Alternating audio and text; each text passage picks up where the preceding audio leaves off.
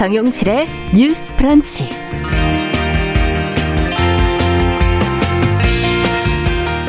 안녕하십니까. 정용실입니다.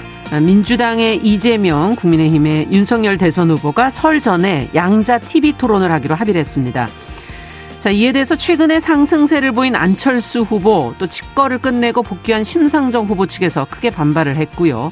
지금 뭐 법적 대응도 고려 중이다 이렇게 지금 보도가 나오고 있는데요. 자, 국민의 알 권리와 형평성 차원에서 양자 토론이 적절한지 또 토론 관련 법적 기준에는 문제가 없는 것인지 같이 한번 생각해 보겠습니다.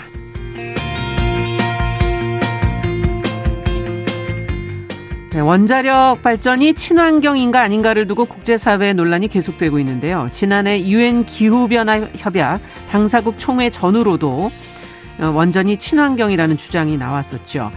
자, 최근 유럽연합에서는 원자력 발전을 녹색 사업으로 분류한다는 녹색 분류 체계 초안이 공개가 됐는데 어떤 내용인지 환경단체들이 우려하는 점은 무엇인지 같이 들여다보겠습니다. 자, 1월 19일 수요일 정용실의 뉴스 브런치 문을 엽니다.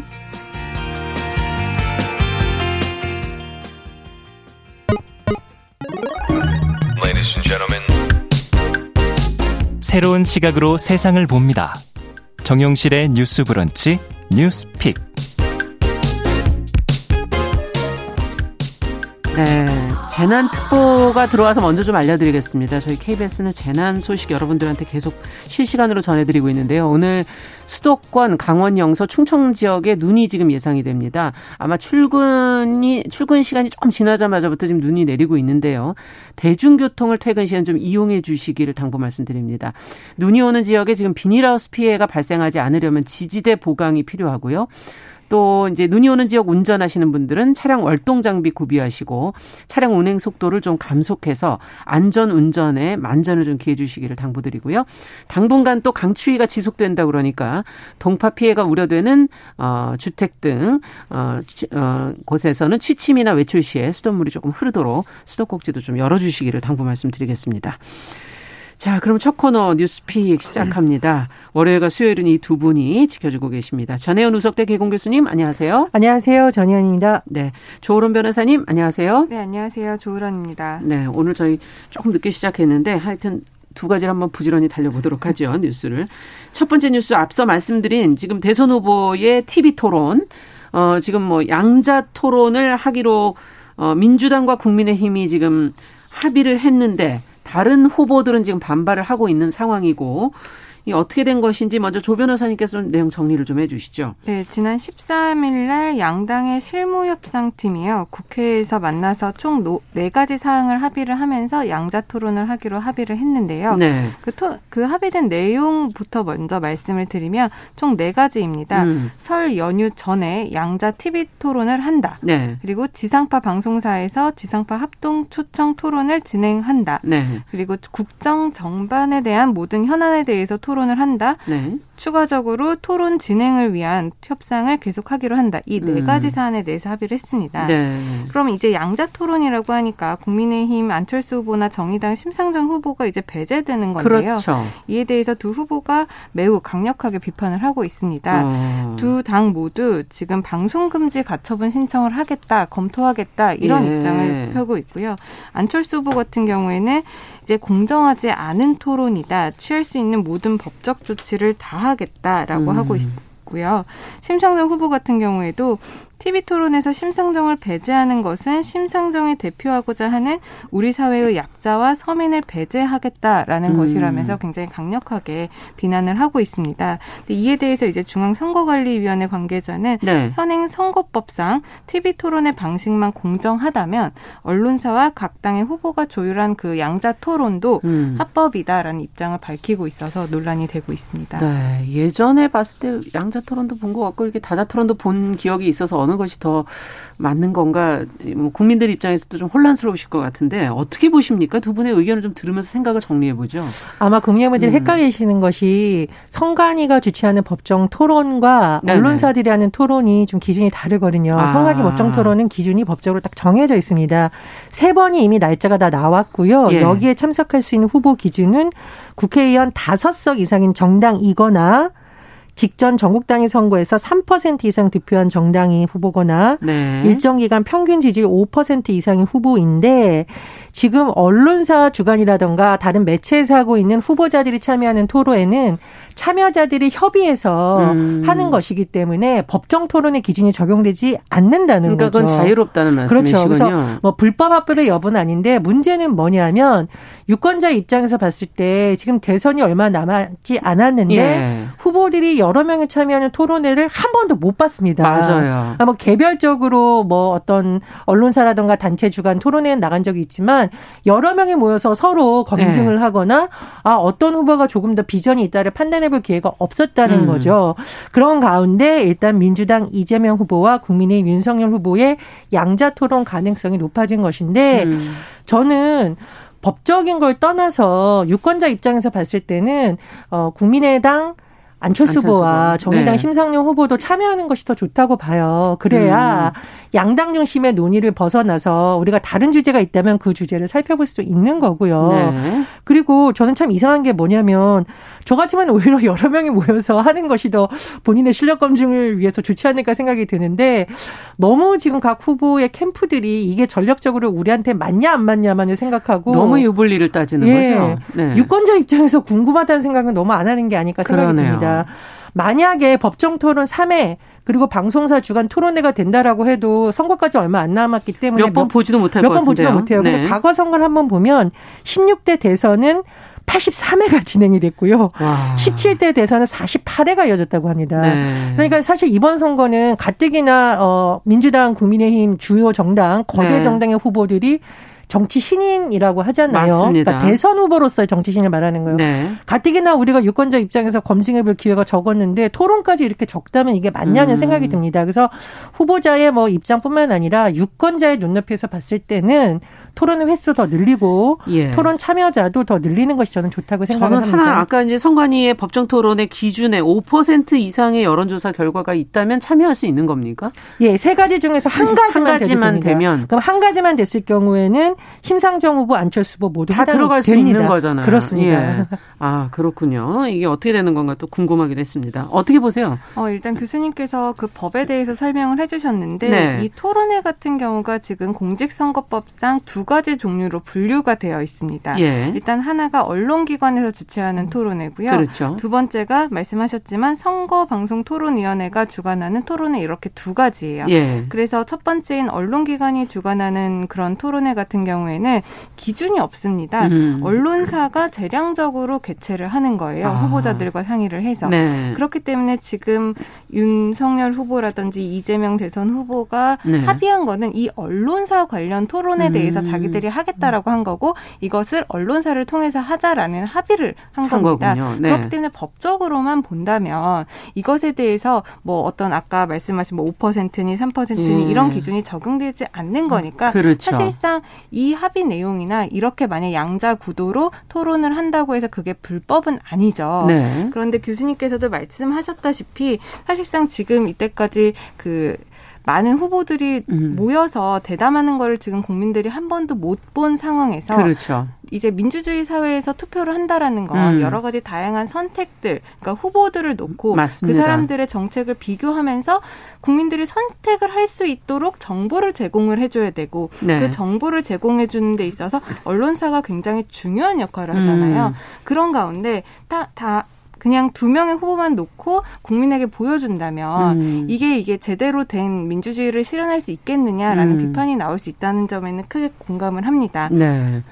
그렇기 때문에 이게 법적으로는 문제가 없지만 음. 네, 내 후보 모두 참가를 했으면 좋겠다라는 게 교수님이랑 동일한 생각이고요. 네. 이 부분에 대해서 지금 안철수 후보라든지 신상전 후보가 모두 다 그 처분금지 가처분, 방송금지 가처분을 신청하겠다라고 예. 하고 있잖아요. 근데 예전에 이런 게 한번 신청이 됐다가 법원이 받아들여져서 그 삼자 토론이 음. 무산된 경우가 있습니다. 있었습니까? 역사적으로 2007년 보면 대선 아. 때였는데요. 당시에 네. 이명박, 정동영, 이회창 후보가 삼자 토론을 하겠다라고 네. 이렇게 추진을 했다가 법원 결정으로 무산된 사례가 있었어요. 어. 당시에 민주노동당 권영길 후보랑 창조한국당 문국현 후보가 법원에다가 MBC와 KBS가 삼자 토론을 주관을 음. 하려고 하니 이거를 방송을 금지해달라는 가처분 신청을 냈는데 법원에서는 물론 언론기관이 주재하는 토론이어서 자율성이 인정되기는 하지만 그렇죠. 국민의 알 권리라든지 그런 부분에 있어서 그렇게 삼자 토론하는 음. 것은 위법하다. 라고 이제 판결이 했기 나왔군요. 때문에 네. 이번에도 이제 법원에 가처분 신청을 한다면 법원에서 어떤 결정을 내릴지는 지켜봐야겠습니다. 네. 자, 어떻게 어떻게 해야 될까요? 이거는 그럼 방송사와 함께 좀 논의가 돼야 될 부분인지 방송사와 논의가 타협이 좀 될 타협이 될 부분도 지금 있는 현실적으로 네. 지금 토론을 계속 안 하겠다고 하다가 이제야 이제 좀 토론을 하겠다라고 하는 거잖아요. 네. 그런 상황이라면 지금 이게 언론사가 주관하는 토론이기는 하지만 언론사 주도권이? 입장에서는 주도권이 네. 언론사에 있는 게 아니라 그 양 당에게 있을 수밖에 없어요. 그렇기 때문에 현실적으로 언론사가 이것을 나머지 두 후보를 초청을 그러나. 하는 것보다는 네. 여론이 나머지 두 후보도 초청을 하는 게 좋다라는 음. 식으로 바뀌게 되면 각 당의 두 후보도 음. 생각을 하겠지만 그러지 않는다라고 한다면 이미 합의된 사항으로 양자 토론이 될 가능성이 높다고 높다. 생각을 현실적으로 좀 얘기해 주시는 그러니까 거고. 이 합의 과정에 예. 네 명의 후보가 참여한 것이 아니라 합의 과정 자체를 두 양당이 한 거잖아요. 네. 그러니까 이제 네. 계속 문제 제기를 하고 있는 그렇죠. 거고 작은 정당들이 네. 지상파 3사가 설 연휴 이후에 심상정 안철수 후보까지 참여하는 별도의 사자 토론을 후보들에게 제안했다고 하는데 음. 사실 지상파가 하기 전에 주요 후보 들이 먼저 했어야 되는 것이 더 그렇죠. 좋지 않은가 이런 아쉬움이 많이 들고요. 그리고 예. 지상파 TV라는 것이 굉장히 중요하거든요. 음. 제가 아는 노인들 분들 중에요. 유튜브를 한 번도 안 보신 분들도 많습니다. 아, 그러니까 접근권이라든지 뭐 그렇죠. 그렇습니다. 예. 네. 그리고 이제 저렴한 금액으로 쓰고 집에 뭐 무선 인터넷 안 쓰는 음. 분들은 자녀들이 이렇게 유튜브 방송 재생해서 보여주기 전까지는 굳이 그걸 안 보시는 분들도 많아요. 그러니까 맞아요. 그러니까 지상파 TV는 음. 사실은 다른 채널을 통해서 후보자들의 어떤 것을 검증하기 어려운 분들에게 굉장히 중요한 채널이고 특히 설 연휴 기간이라 이 기간은 민심에 막대한 영향을 미칠 수 있는 기간이거든요. 네, 그렇다 보니까 소외된 후보들은 더 반발할 수밖에 없습니다. 아. 그래서 저는 기왕이면 유권자들에게 더 많은 정보를 주는 차원에서 음. 다양한 후보들이 참여하는 것이 어떨까 그런 제안을 네, 해봅니다. 국민의 알 권리 측면에서 네. 네. 자, 그러면 이제 두 번째 뉴스로 저희가 또 가보도록 하죠. 어, 성범죄 가해자 측에서 지금 피해자의 진료 기록 감정을 요청하는 일이 늘고 있다는 문제 제기가 어, 나온 기사가 있었어요.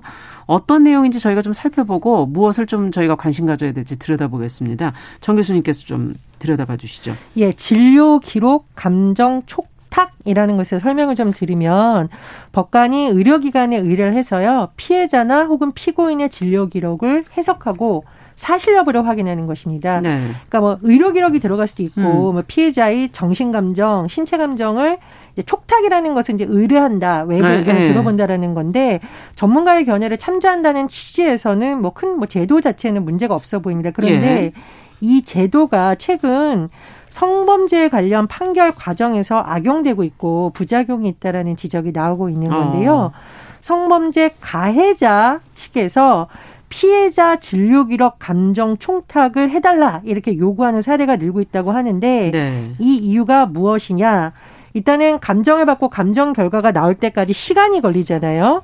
그러니까 일단 재판을 지연시키면서 시간을 번다라는 시간 비판이 나오고 있고 예. 그렇다면 피해자의 입장에서는 재판 결과가 조속히 나오는 기간 동안 계속 기다리면서 어, 아. 어, 고통을 당해야 된다라는 지금 비판이 제기되고 있습니다. 네. 이런 비판이 더 거세진 계기가 있는데요.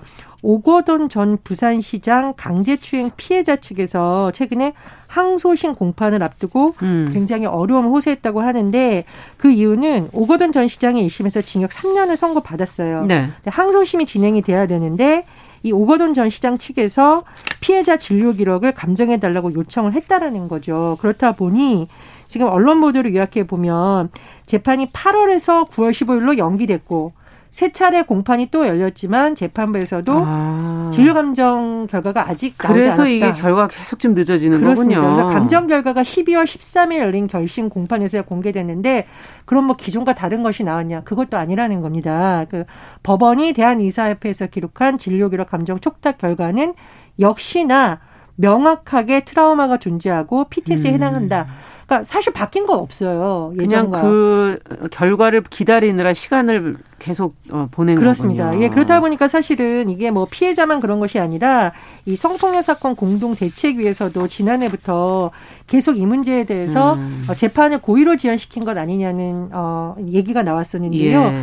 따라서 전문가들 사이에서는 이 진료 기록 감정 총탁이라는 제도가 어, 전문성을 보완하고 이러는 취지에선 좋지만 성범죄 사건과 관련해서 음. 피해자에게 또 다른 고통을 유발할 수 있기 때문에 신중하게 진행될 필요가 있다라는 지적이 나오고 있다고 합니다. 그러네요. 좀 세심하게 법 법이 이제 집행되는 데 있어서 아니면 또 법대 과정에서 좀 세심하게 들여다볼 부분인 것 같다는 생각이 들고 말씀해 주신 것처럼 피해자의 고통이 시간이 지연되면 될수록 계속 길어지는 거 커질 수 있다는 점 또 이거 이 절차를 통해서 유리한 쪽으로 좀 이용하려는 거 아닌가 하는 그런 생각도 들어서 어떻게 보시는지 법적으로 보실 때 어떠세요?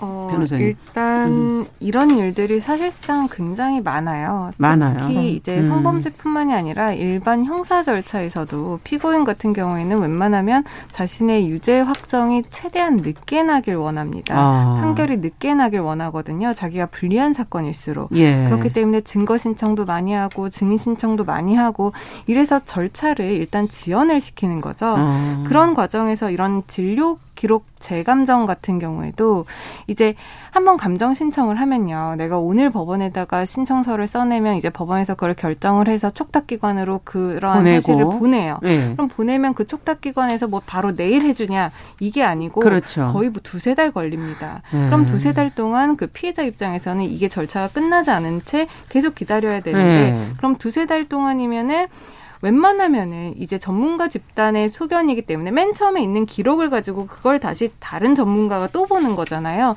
그렇게 되면은 아까 교수님께서 사례 말씀해 주셨지만 결과가 별로 달라지는 거가 음, 없어요. 음. 그러면은 그 부분에 대해서 피고인들이 인정을 하냐?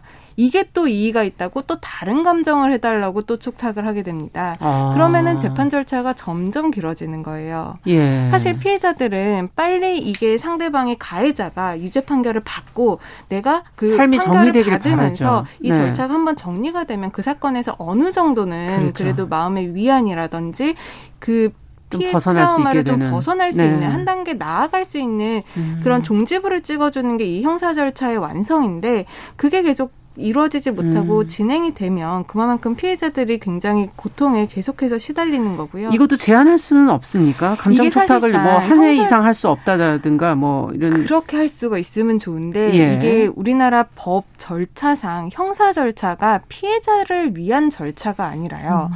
음. 억울한 피고인을 만들어내지 말자. 음. 물론 법에 그런 의미, 의도는 이해를 하죠. 그렇기 네. 때문에 형사 예. 절차에서 그 피고인의 권리라는 건 피해자 권리보다 어떻게 보면은 음. 더 훨씬 중요하게 치부가 될 수가 있어요. 네. 그렇기 때문에 그러한 입장에서 이 감정 자체를 못하게 하거나 횟수 제한을 하는 거는 사실상 법적으로 딱 아. 규제를 하는 거는 조금 어려워 보이는데 이제 법원에서 그러니까 네. 판사님이 그러니까 재판관이 재량, 그것을 재량으로 음. 그 감정 신청을 했을 때 그것을 받아들여주지 않는 방법도 있습니다. 아. 실제로 성 성폭력 범죄에서는 그 성폭력 범죄와 관련된 재판 규칙이 있는데요. 이제 피해자 보호에 관한 그런 성범죄 특히 피해자 보호 관련한 보호가 많이 주장이 되면서 네. 권리 보호라든지 주장이 되면서 이 규칙 같은 것들이 굉장히 피해자 보호에 유리한 쪽으로 많이 변경이 됐어요. 예를 음. 들면 음. 의견 진술, 피해자들이 의견 진술을 할 때 이제 가해자를 대면을 해야 되는 그렇죠. 상황이잖아요. 재판에 음. 나와야 되면 음. 그러면은 피해자에게 이차적인 트라우마 피해가 생길 수 있다라고 해서 뭐 피고인을 가해자를 음. 뭐 다른 데로 보내놓고 피해자에게 뭐 증인 신문을 하거나 그렇죠. 이런 것도 있고 실제 법정에 나오는 것조차 트라우마가 생긴다 피해가 생긴다라고 음. 한다면 대, 의견을 직접 나와서 말을 하는 대신 진술을 담은 써서. 서면으로 음. 제출하고자 하는 이런 규칙들이 마련이 되고 있는데 네. 아직까지도 이 진료 기록 재감정과 관련해서 음. 이런 규칙에서 아직 명시를 하지 그렇군요. 못하고 있는 거죠. 그래서 이런 부분들이 좀 보완이 된다면 음. 피해자를 보호할 수 있는 그런 것들이 좀 그러니까 나오지 않을까 생각을 합니다. 네. 정 교수님께서 끝으로 좀 정리해 주시죠. 결국은 음. 피해자 중심적인 사고를 법조계에서도 지금 음. 요즘 고민하고 있는데 네. 지금 당장 발생하는 문제에 대해서 좀 연구가 많이 될 거 한다고 보고요. 성폭력 상담소하고 서울대학교 공익법률센터가 공동으로 주최를 해서 보니까 각계 전문가들이 참여해서 이런 제도의 문제점을 많이 좀 지적을 음. 했습니다. 그래서 지금 뭔가 이런 무분별한 감정 촉탁에 어떤 제동을 걸어야 되느냐 그렇다면 절차는 마련되지 않는 논의 가 빨리 시작이 되어야 된다라고 보고요. 네. 무엇보다 이 재판의 과정에서 물론 법조인들이 가거나 신경을 쓰지만 말씀해 주셨듯이 피해자 보호가 우선이라는 원칙이 무시되는 경우가 가끔 그렇죠. 있거든요. 그런 음. 원칙을 항상 중심에 둬야 되는 것을 염두에 둬야 될 것으로 보입니다. 네. 자, 오늘 뉴스픽 조론 변호사 전혜영 교수 두 분과 함께 이야기 나눠봤습니다. 말씀 잘 들었습니다. 감사합니다. 감사합니다. 네, 정용실의 뉴스 브런치 1부 마치고 잠시 후에 돌아오겠습니다.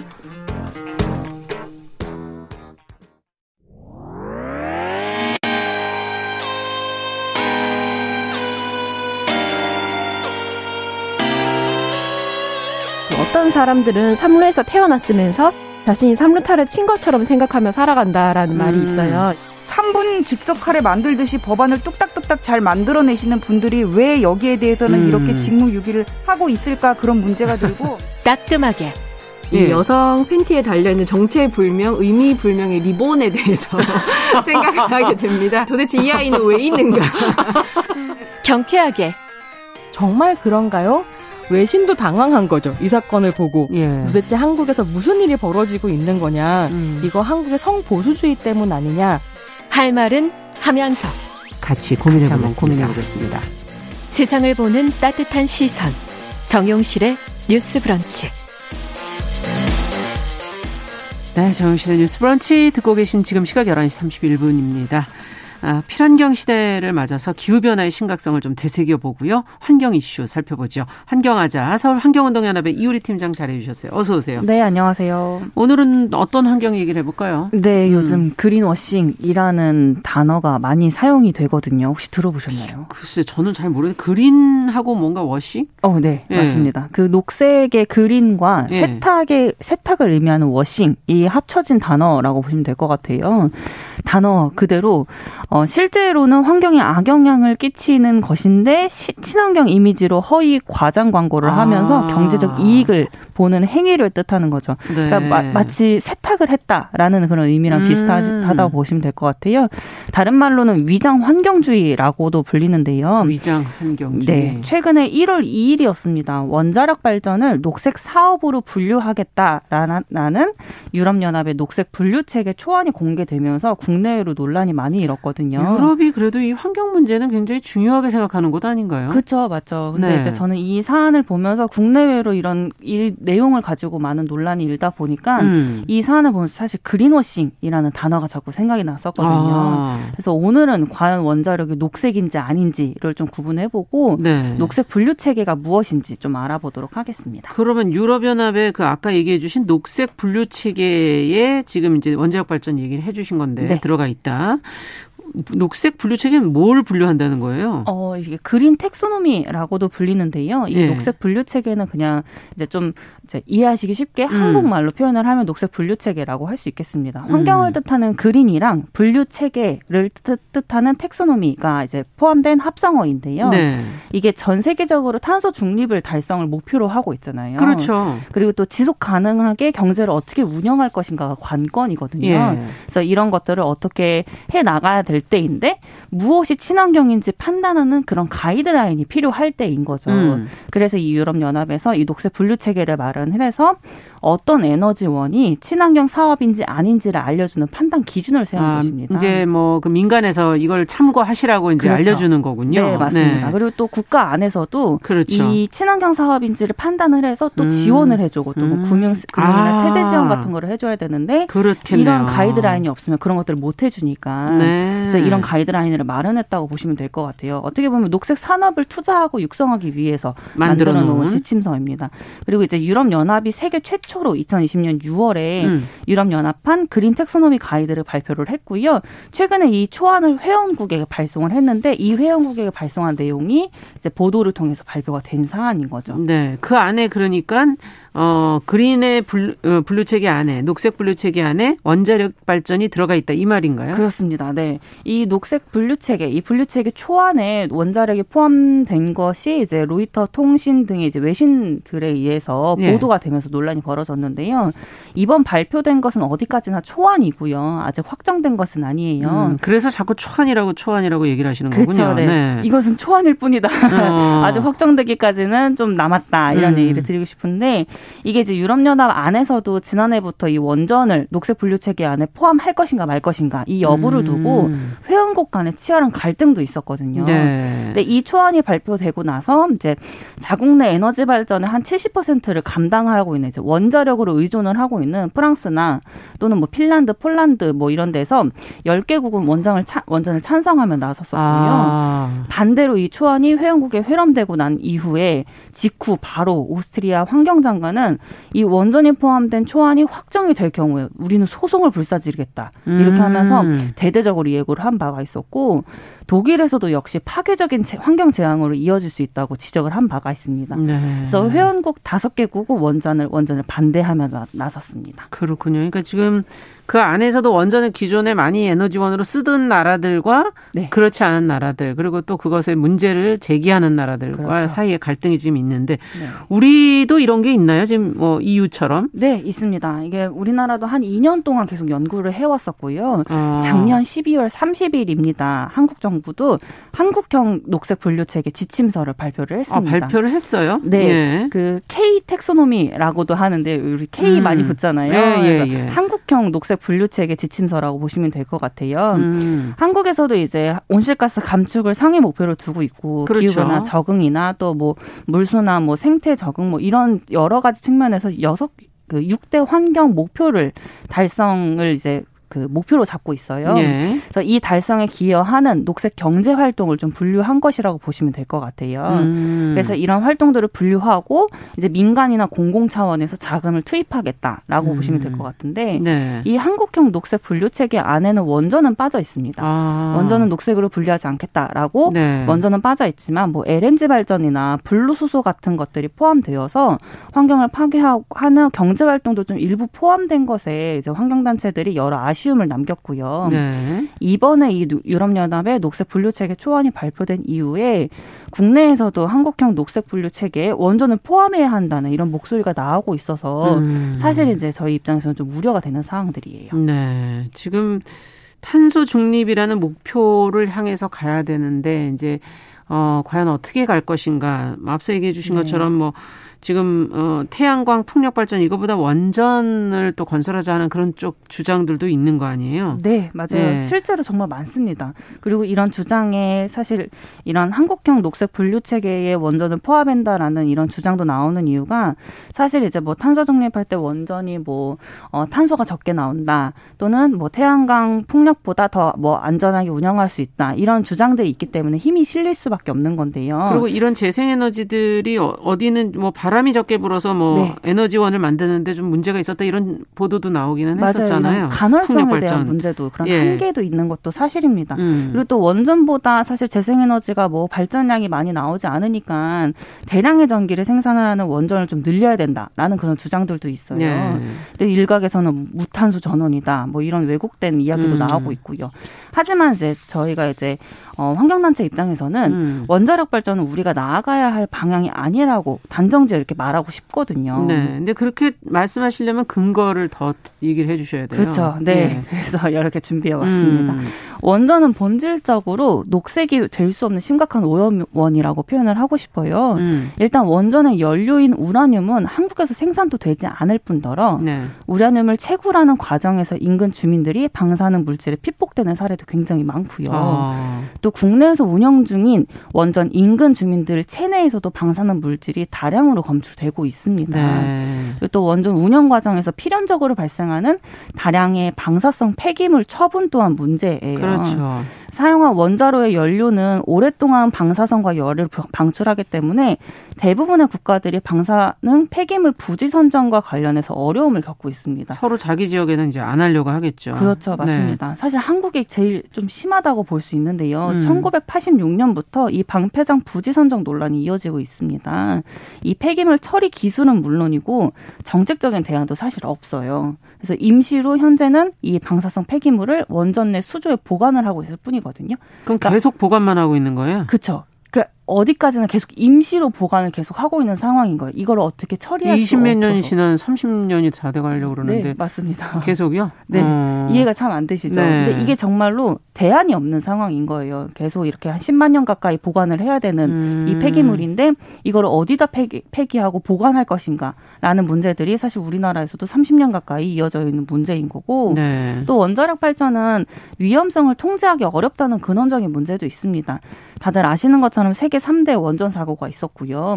알죠. 이, 예. 이 원전 사고가 제일 처음에 시작된 것도 미국 쓰리마일 섬에서 시작됐는데 이게 불과 아. 40년밖에 되지 않았어요. 어. 40년 전부터 계속 이어져 온 문제였고 사실 국내 원전도 여러 차례 비계획적인 정지랑 또 방사능 물질 유출 사고 같은 그런 크고 작은 사고들을 계속 겪어 왔었거든요. 음. 또 지난주에도 어 하늘 5호기가 원자로 그 냉각제 펌프가 어, 멈추면서 나갔었어요. 네, 맞아요. 원자로가 자동 정지된 사건도 있었고요. 네. 이런 식으로 사실 크고 작은 사건, 사고들을 겪으면서 배워야 될 그런 교훈들도 많은 거죠. 네. 근본적으로 환경을 생각하는 게 무엇인가 좀 더 깊이 고민이 필요한 대목이네요. 네. 자, 그렇다면 마지막으로 좀 정리를 해 주신다면요. 어, 이제 오늘 주제였던 이 녹색 음. 분류 체계는 환경적 오염이나 위험이 없는 경제 활동을 규정하고 또 이러한 항목에 금융 투자를 유도, 유도하는 그런 가이드라인이기 때문에 기후변화 대응에 큰 기여를 할 것이라요 생각이 그렇죠. 되어요. 그리고 또 어떻게 기대하는 바도 음. 있고요. 그래서 더욱 이 녹색 분류 체계는 그린워싱 되어서는 안 된다고 음, 생각을 순수하게 해요. 가야 된다. 네, 맞습니다. 네. 본질적으로 녹색으로 분류될 수 있는 이런 원전을 분류 체계 안에 넣는다든지 음. 당장의 이 경제 발전 진짜 눈앞의 경제 발전을 위해서 LNG 발전 같은 거를 한시적으로 포함하는 이런 방식이 되어서는 안 된다고 생각이 음. 되고요. 단순히 뭐 5년, 10년 이런 앞만 내다본 그런 녹색이 아니라 더 먼 미래를 내다본 진정한 녹색 발전이 되어야 할 때라고 생각됩니다. 네. 진짜 지금부터 이 고민을 깊이 해봐야 될것 네. 같습니다. 예. 오늘 어, 녹색 사업으로 분류한 유럽의 녹색 분류 체계와 관련해서 우려되는 점이 무엇인지 서울 환경운동연합의 이우리 팀장과 살펴봤습니다. 감사합니다. 네, 감사합니다.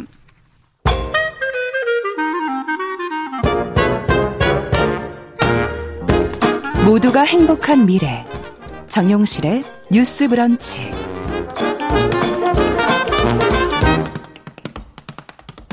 네, 정용실의 뉴스 브런치 듣고 계신 지금 시각 11시 41분입니다. 이번에는 대중매체와 사회문화 현상을 좀 깊이 있게 까칠하게 좀 들여다보도록 하죠. 손희정의 문화비평, 오늘도 손희정 문화평론가 자리해 주셨어요. 어서 오세요. 네, 안녕하세요. 영화 에일리언으로 너무나 유명한 리들리 스콧 감독의 새 영화가 또 개봉했다고 그래서 관심들이 네. 많은데 세계적으로 너무나 잘 알려져 있는 또 명품 브랜드의 명성을 일군 그 가문의 이야기여서 네. 그래서 더 관심이 많은 것 같아요. 그렇습니다. 음. 하우스 오브 구찌라는 작품인데요. 명품 브랜드 구찌를 일으킨 이탈리아 구찌가의 이야기입니다. 음. 구찌 얘기를 하려니까 갑자기 발음이 이상해지는데 영화의 이제 시대적 배경은 1970년대 말에서 1990년대 중반까지인데요. 어. 이 시기는 창립자인 구찌오 구찌의 두 아들인 알도와 로보, 로돌프가 경영권을 서로 나눠 가진 이후에 약간 무리하게 사업 음. 확장을 하기도 하고 탈세를 하기도 하고 네. 또 이제 가족 간의 경영권을 두고 갈등이 벌어지고 이런 식으로 이제 구찌가 내에서 암투와 욕망의 드라마가 막 펼쳐지던 때입니다. 아. 그래서 이 영화 홍보 카피가 죽여서라도 갖고 싶은 그 이름 구찌거든요. 음. 그래서 이제 영화 내용을 무서운데요, 살... 저는 영화 내용을 살펴보면 네. 로돌프의 아들인 마우리치오와 결혼을 하면서 구찌가의 며느리가 된 파트리치아라는 사람이 있는데 네. 이 사람이 이후 이제 구찌가의 암투에서 승자가 되기 위해서 막 고군분투를 하다가 결국은 이제 뭔가 뜻대로 되지 않고 남편을 청부살인을 하게 돼요.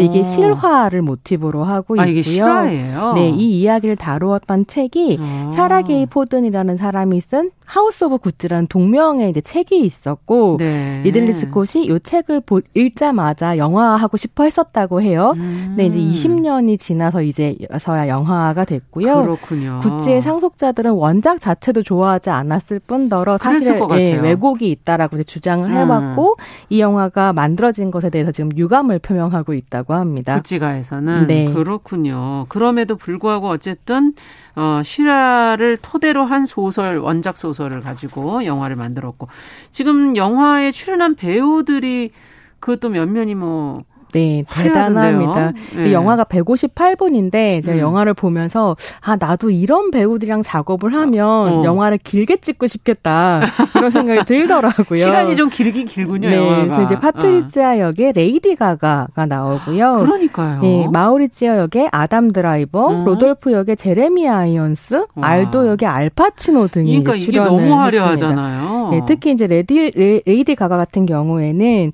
이 작품이 스타 이즈 본 이후에 두 번. 번째 출연작인데요. 음. 어, 뭐 앵커님 말씀하신 것처럼 진짜 쟁쟁한 배우들 사이에서 나오는데도 그 존재감이 독보적이고 원래 연기자가 아닌데. 네, 그렇습니다. 어떻게. 팝스타인데요. 그러니까요. 연기도 너무 잘하더라고요. 그리고 야. 주인공으로서 158분을 진짜 긴장감 있게 잘 끌어가고 있어서 음. 올해 각종 영화상에서 여우주연상을 휩쓸지 않겠냐 이런 식의 예측이 나오고 있습니다. 야, 너무 다 여러 분야를 걸치는데요. 자, 재능이 좋은 사람인 것 같은데요. 네. 근데 이제 그 영화를 보면 제가 또 했던 생각은 음. 리들리 스콧 감독이 워낙 여성 캐릭터를 굉장히 잘 만드는 감독이고 아. 영화사에 길이 남을 여성 캐릭터들을 많이 만들었거든요. 아. 그래서 오늘 이제 뉴스 브런치에서는 리들리 스콧의 여성 캐릭터 열전을 좀 아. 소개해드려야겠다 생각했습니다. 한번 좀 그럼 되짚어 보죠. 리들리 스콧 감독의 영화들은 뭐 인기 있었던 영화들이 워낙 많은데. 네, 그 역시 빼놓을 수 없는 작품이 언급하셨던 에일리언입니다. 그죠, 이거 너, 너무나 네, 이 영화부터 시작하지 않을 그럴까요? 수 없을 텐데요. 네. 1979년 작품이고요. 음. 1970년대 미국 사회에 큰 영향을 미쳤었던 페미니즘의 영향 아래에서 사실은 음. 등장할 수 있었던 작품이었습니다.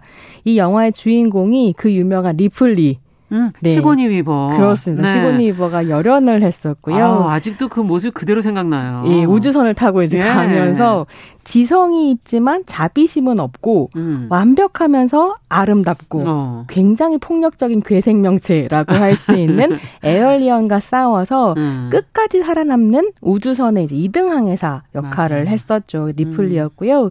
1편이 크게 히트를 하면서 20세기에 4편까지 제작이 되었고 아. 21세기 에 들어서 프로메테우스라든지 커버넌트 같은 후속작이 아. 나오면서 에얼리언의 세계관이 이제 확장되고 있는 그렇죠. 중입니다. 사실 1편까지는 리플리가 전사라기보다는 음. 사실은 생존자라고 그렇죠. 할 수 있는데요. 판단력이 아주 좋은 비행사이고 결국 이제 에얼리언과 둘이 싸워서 이기는데 음. 그 이길 때도 뭐 액션으로 이긴다기보다는 두뇌 싸움에서 이기는 그렇죠. 거거든요.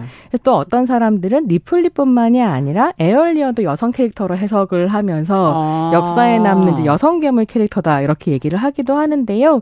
그렇게 해서 이제 두뇌 싸움으로 생존 생존자로 살아남은 리플리가 음. 1편, 2편, 3편 그러니까 어 속편이 진행될수록 점점 더 전사가 전사로. 되어 갑니다. 네. 그러니까 1편의 재미는 액션보다는 보이지 않는 것, 알 수 없는 아. 것에 대한 공포가 음. 영화를 지배했는데 2편을 제임스 카메론이 연출을 음. 맡거든요. 그러면서 에얼리언 군단 대 인간 군단의 전쟁 영화로 만들어 버립니다. 근데 사실 안 드러나야 더 무섭지 않습니까? 그렇습니다. 그래서 이 영화는 공포 네. 영화라기보다는 액션 영화가 됐고요. 네. 그래서 이제 1980년대에 한국에서 2편이 개봉할 때 음. 리플리를 여자 람보라고 홍보하기도 했거든요. 아. 그래서 리플리가 어떤 총을 쏘는지 이런 것들 막 이제 얘기하면서요. 네. 그렇게 3편, 4편이 거듭되면서 리플리가 강력한 전사가 되었고 우리 머릿속에는 이제 음. 여성 전사로 남아 있는 거죠. 네. 지금 뭐 시고니 위버를 하나의 그 뭐 여성의 새로운 캐릭터로 만든 게 리들리 스콧 감독이면 또 어떤 작품이 더 있을까요? 네, 이런 식의 이제 전사 이미지를 좀 생각해 본다면 리들리, 리들리 스콧 감독의 지아이 제인도 떠오릅니다. 아. 이게 이제 지아이 제인이란 말 자체가 지아이 조를 패러디한 그렇죠. 제목인데 말하자면 뭐 보병 철수쯤 되는 거를 음. 보병 영희로 만든 거죠. 맞아요. 그래서 이제 이 영화 자체는 굉장히 노골적으로 여성 군인 이야기를 하겠다라고 음. 하는 걸 보여주고요.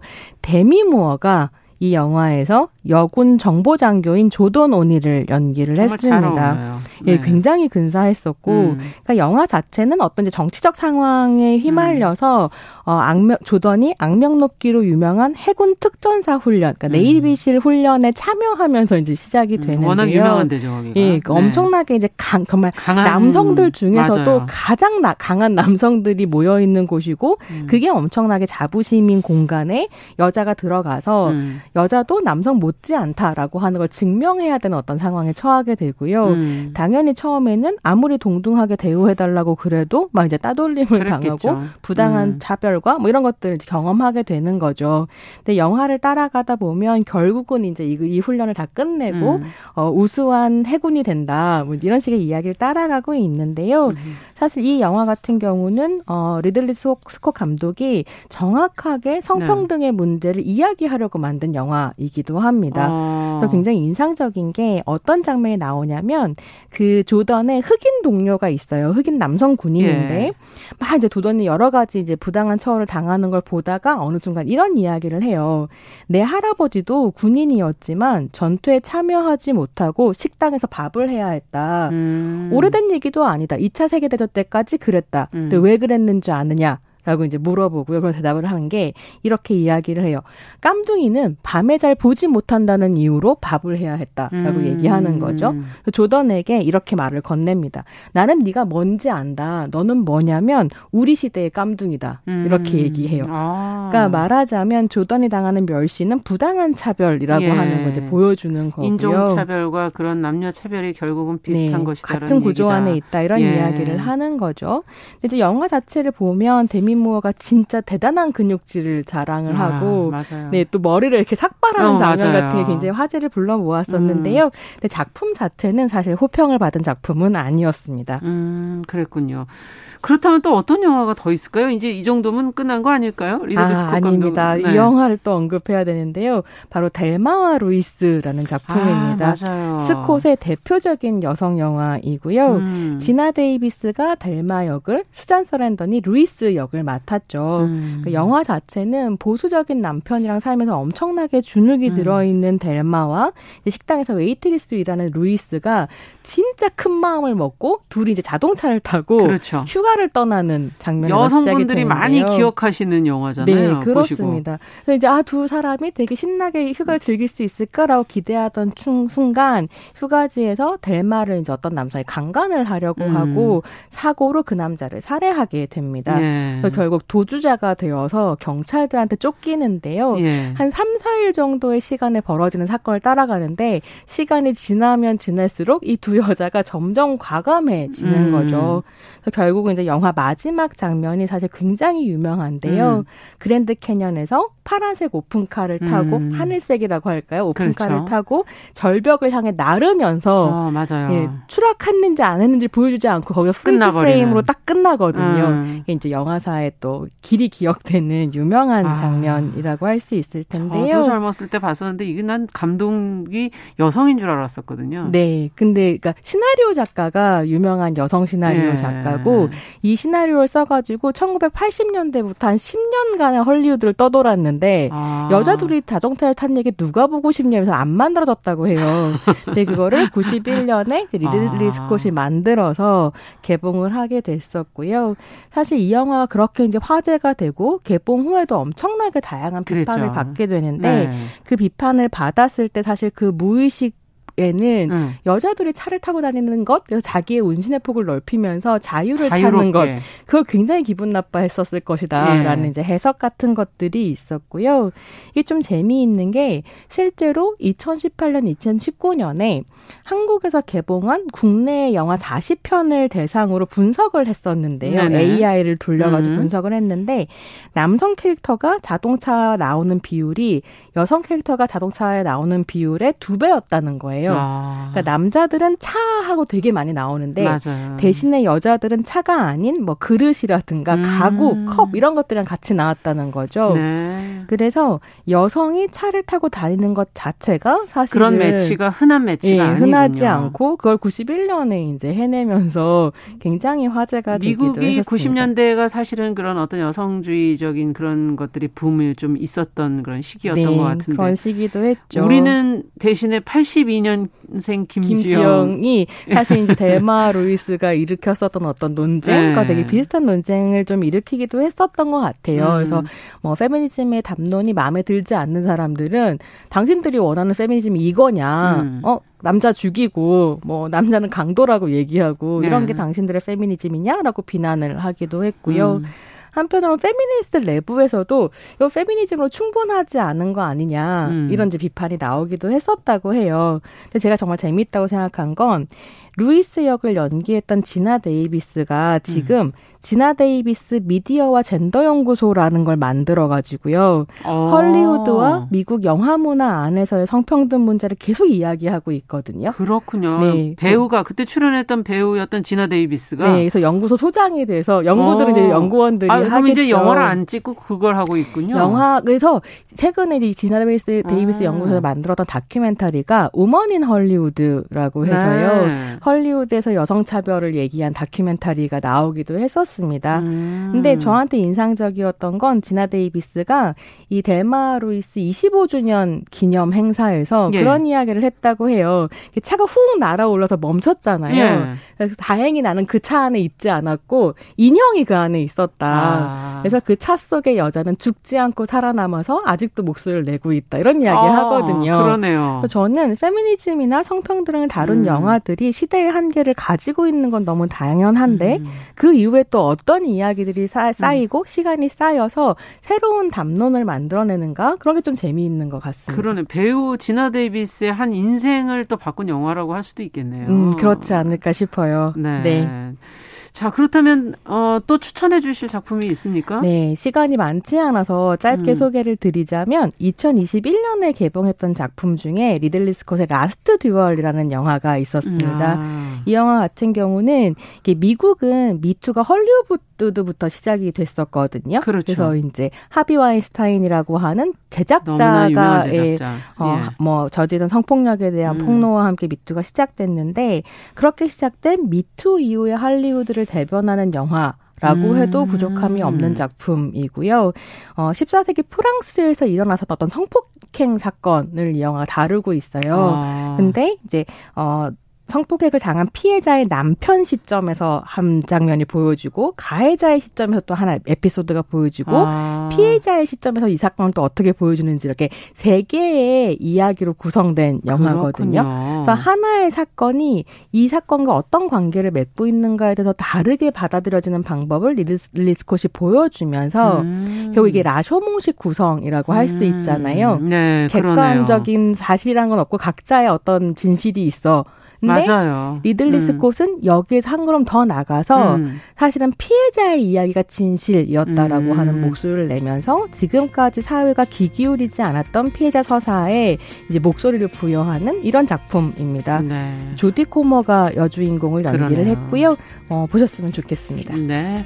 손혜정의 문화비평 시간상 여기서 마무리하도록 하겠습니다. 오늘 말씀 잘 들었습니다. 감사합니다. 네, 감사합니다. 정용실의 뉴스 브런치 수요일 순서도 인사드리겠습니다. 저는 내일 뵙겠습니다. 감사합니다.